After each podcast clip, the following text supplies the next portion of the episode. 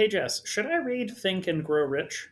Only if you want to vibrate yourself right into the plane of boredom and insanity.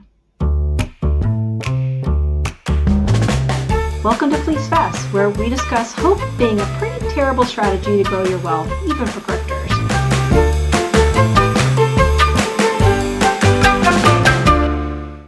So, Dan, how was your honeymoon? Welcome back. Uh, New Zealand is amazing. Uh, 10 out of 10, considering emigrating. Bora Bora is beautiful, but probably an 8 out of 10. It's probably just as good as any other tropical paradise. But anyway, uh, Jess, let me be honest. I've never read Think and Grow Rich, and I'm not sure that I want to. I'm Jessica, and I'm not sure that anybody's actually read Think and Grow Rich. Okay, well, so all I've actually ever really heard of this book, as best I understand it, is that it's one of the original books in like the manifesting wealth genre. The you know, if you believe you deserve it, you do, and if you don't think you deserve it, you don't. You know, sort of an eat, pray, love for the financially illiterate. Am, am I on the right track? Yeah, you weren't too far off. Although now I need to write a book in which I go eating my way through Italy and come back skinnier and richer. That's a good plan yeah. Um, all right. Well, let's talk about the book real quick. So, uh, Think and Grow Rich was published in 1937. It was written by Napoleon Hill and his wife at the time, Rosa Lee Beeland. The premise of the book is that if you want something badly enough, namely wealth, but not necessarily, then it could be yours if you just try hard enough. So basically, we have him to thank for the bullshit, for, like uh, Tony Robbins and The Secret. Jess, bring me my TARDIS. I think we need to go back and stop this book from ever being published. You've got it, although probably more than you realize. So we'll break this down uh, into two different sections here a brief overview of the book itself, and then a history of the author's griftiness. Ooh, hell yeah. I love a good grift story. Whoop, whoop. All right, so let's talk about the book itself. So, Hill claims to have found the steps to attain and grow wealth by interviewing dozens and dozens of rich and very successful people that is my favorite author lie. The I talked anonymously to successful people, and I am wealth, and so can you. Yep. So he outlined 13 different steps uh, to riches in total, which I'm going to run through really quickly here. So, one, desire to want it. Two, faith in yourself or self confidence. Three, auto suggestion, aka remind yourself of what you want often. Uh, four, gain specialized knowledge. Five, imagination to visualize your goal. Six, it was a lot. Uh, six, organized planning. Uh, seven, making the decision to go after your goal. I think we're at eight. Eight, keep persisting at your goal. Uh, Jess, aren't these all variations of the same thing? I mean, n- none of this so far seems too off base. I, I, suppose, though, it's the original Yes You Can book. So, to some extent, I, I don't know that I can fault it for being incredibly cliche and repetitive. yeah, I, I, agree. It's definitely repetitive. Uh, I'm not sure how much all of this was groundbreaking when the book came out, uh, having not been around in 1939. But uh, on their face, these aren't all bad ideas, right? So let's just keep going, though. Uh, so what is that? 10, I think. Have Number a master nine. Okay, have a mastermind group that encourages you. Okay, I mean that's that's good advice at least. Yep. Uh, next, the mystery of sex transmutation. Uh, I'm sorry, what? and then the last three uh, the subconscious mind, the brain, and the sixth sense, aka using your gut for business decisions. Jess, I- am sorry, I don't think you heard me. The mystery of what? We'll get back to that one in a minute. Uh, but d- despite being overly repetitive, uh, which is honestly a shared trait with every self help book that I've ever read, these steps aren't really half bad. Uh, uh, I'm sorry, Jess. You're telling me there's a step called the mystery of sex transmutation, and it's not half bad. I swear we're going to get there, Dan. I promise. Uh, yeah, so each chapter is mostly a bunch of anecdotes about famous rich people and what can only be described as a healthy overuse of all caps and exclamation points. Like, think Donald Trump style before he got banned off Twitter. It's very instructional, I'll give it that. Each chapter has very definite steps and outlines to follow there's just a lot of it. I mean, I really struggled reading this book. It felt like it was just word salad after word salad after word salad. There's a lot of weird ass shit too. Like, Hill constantly talks about vibrations and energy and transmutation. I'm convinced that this is one of those books that lots of people say they've read, but they actually just skim the Cliff's Notes. And I, I really think it's important to note that this book came out towards the tail end of the Great Depression. Hill equates this to a great leveling event, which of course it was. Uh, but you know, now everybody's got the opportunity to become rich and wealthy, and so he's really selling. What do you call it, Dan? Hopium.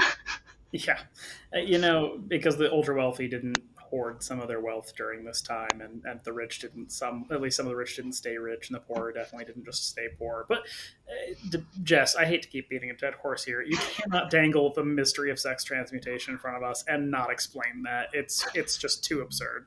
I'm still not actually sure what transmutation is. Like, I'm going to be honest with you, it's just a bunch. It's just words.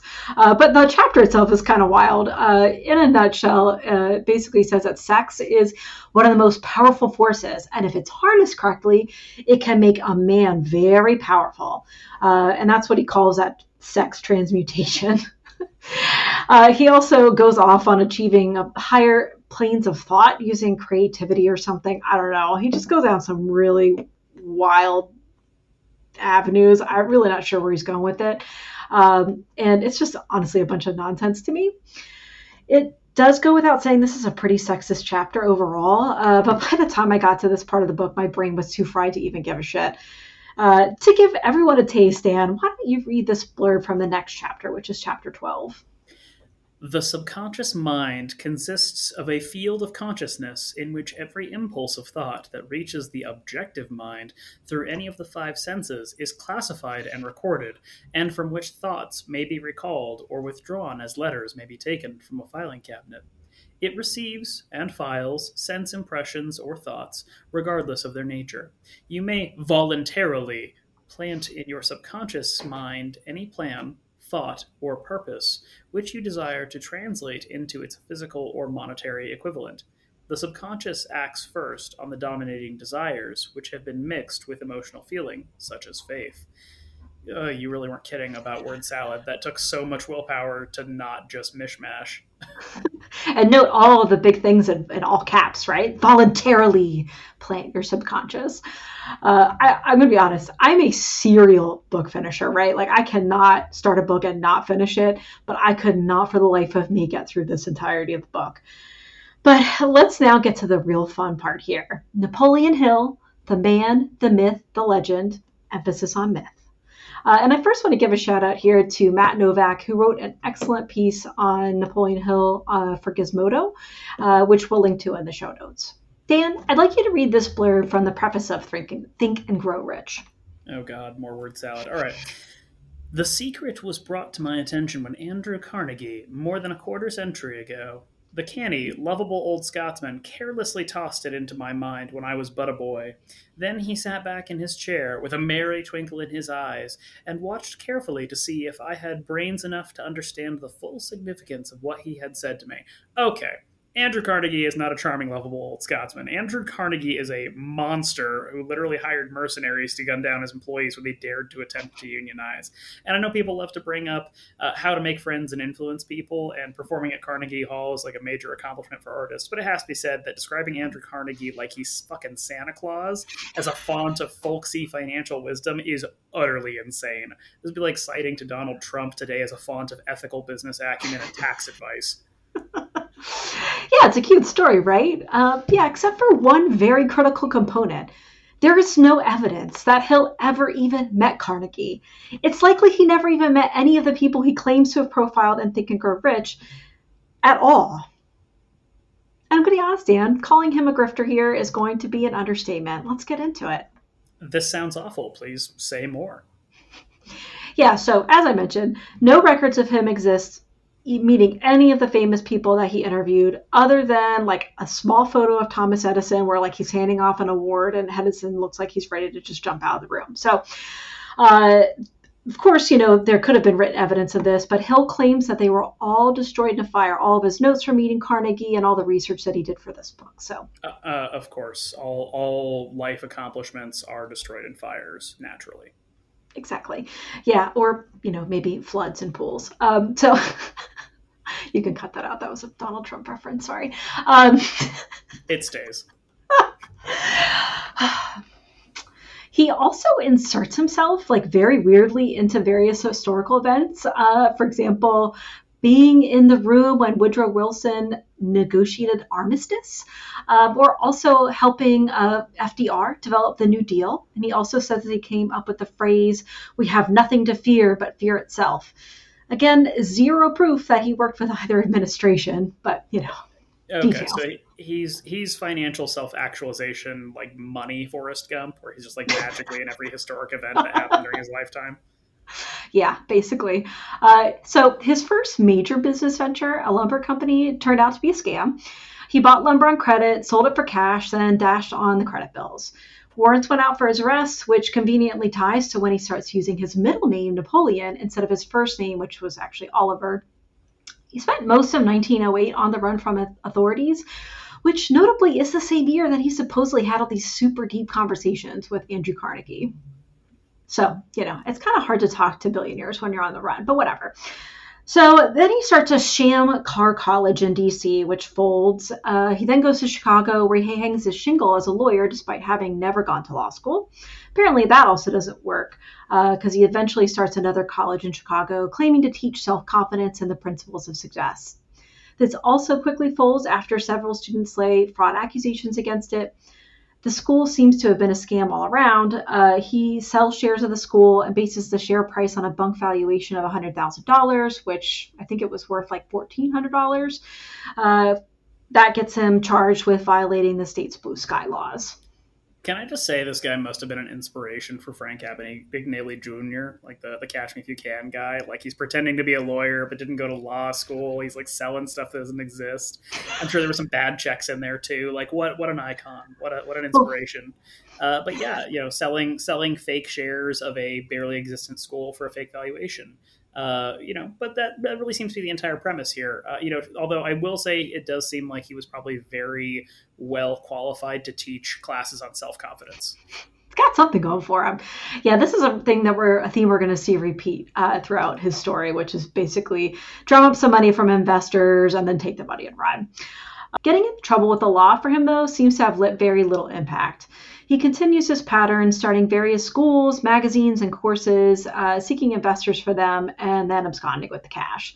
He also has various schemes convincing people to donate money to charity, and naturally, that money just ends up in his pockets. He finally starts to make money on his first book, Law of Success, but once the Great Depression starts, he's back in the poorhouse.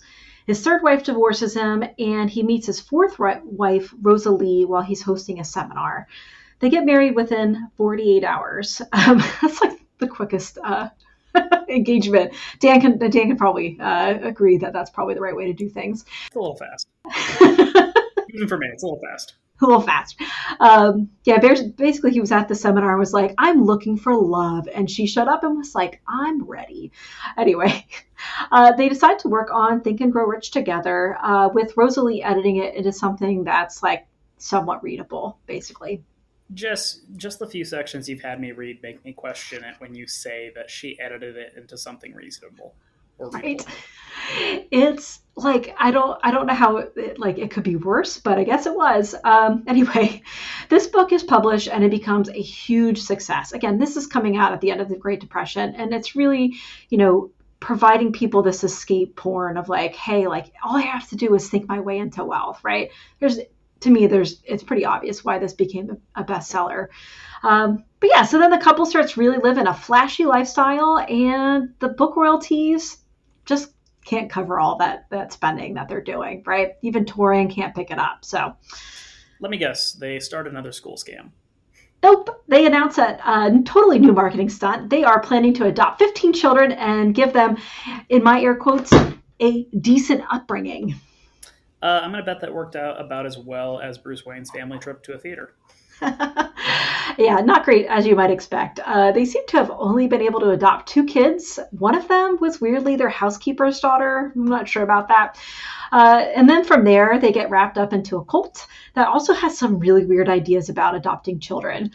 The cult, which was called the Master Metaphysicians, oof, that's a mouthful, were also proponents of the thought movement, uh, in 1939, the cult announces that it will adopt a five month old baby and raise her to become immortal through the power of vegetarianism and positive thoughts.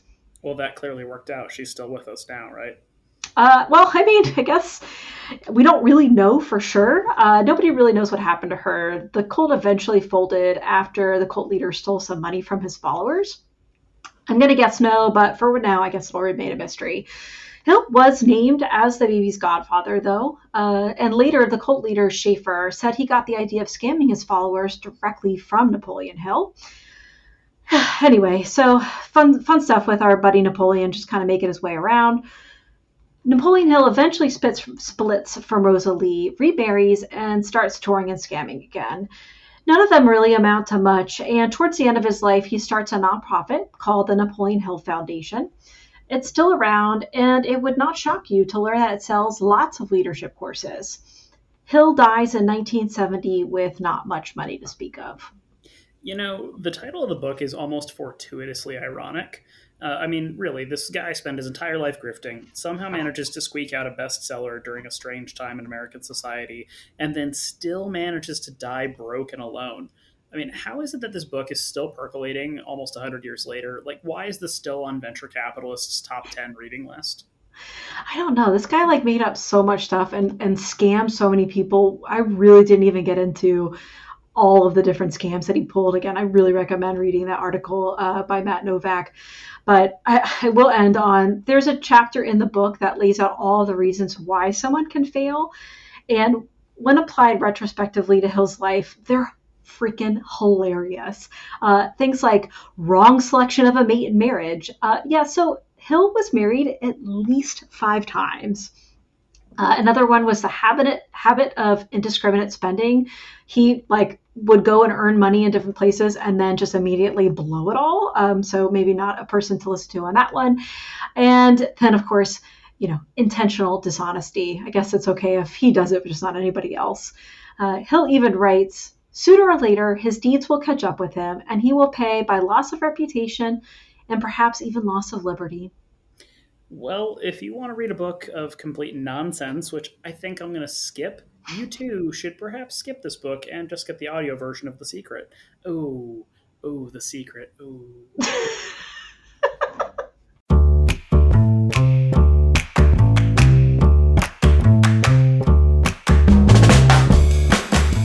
Fleece Fests is produced by Daniel Yerker and Jessica Gettle. Daniel Yerker is an investment advisor representative of My Wealth Planners, a registered investment advisor in Colorado, and Jessica Gettle is an investment advisor representative of Pavilion Financial Planning, a registered investment advisor in Pennsylvania.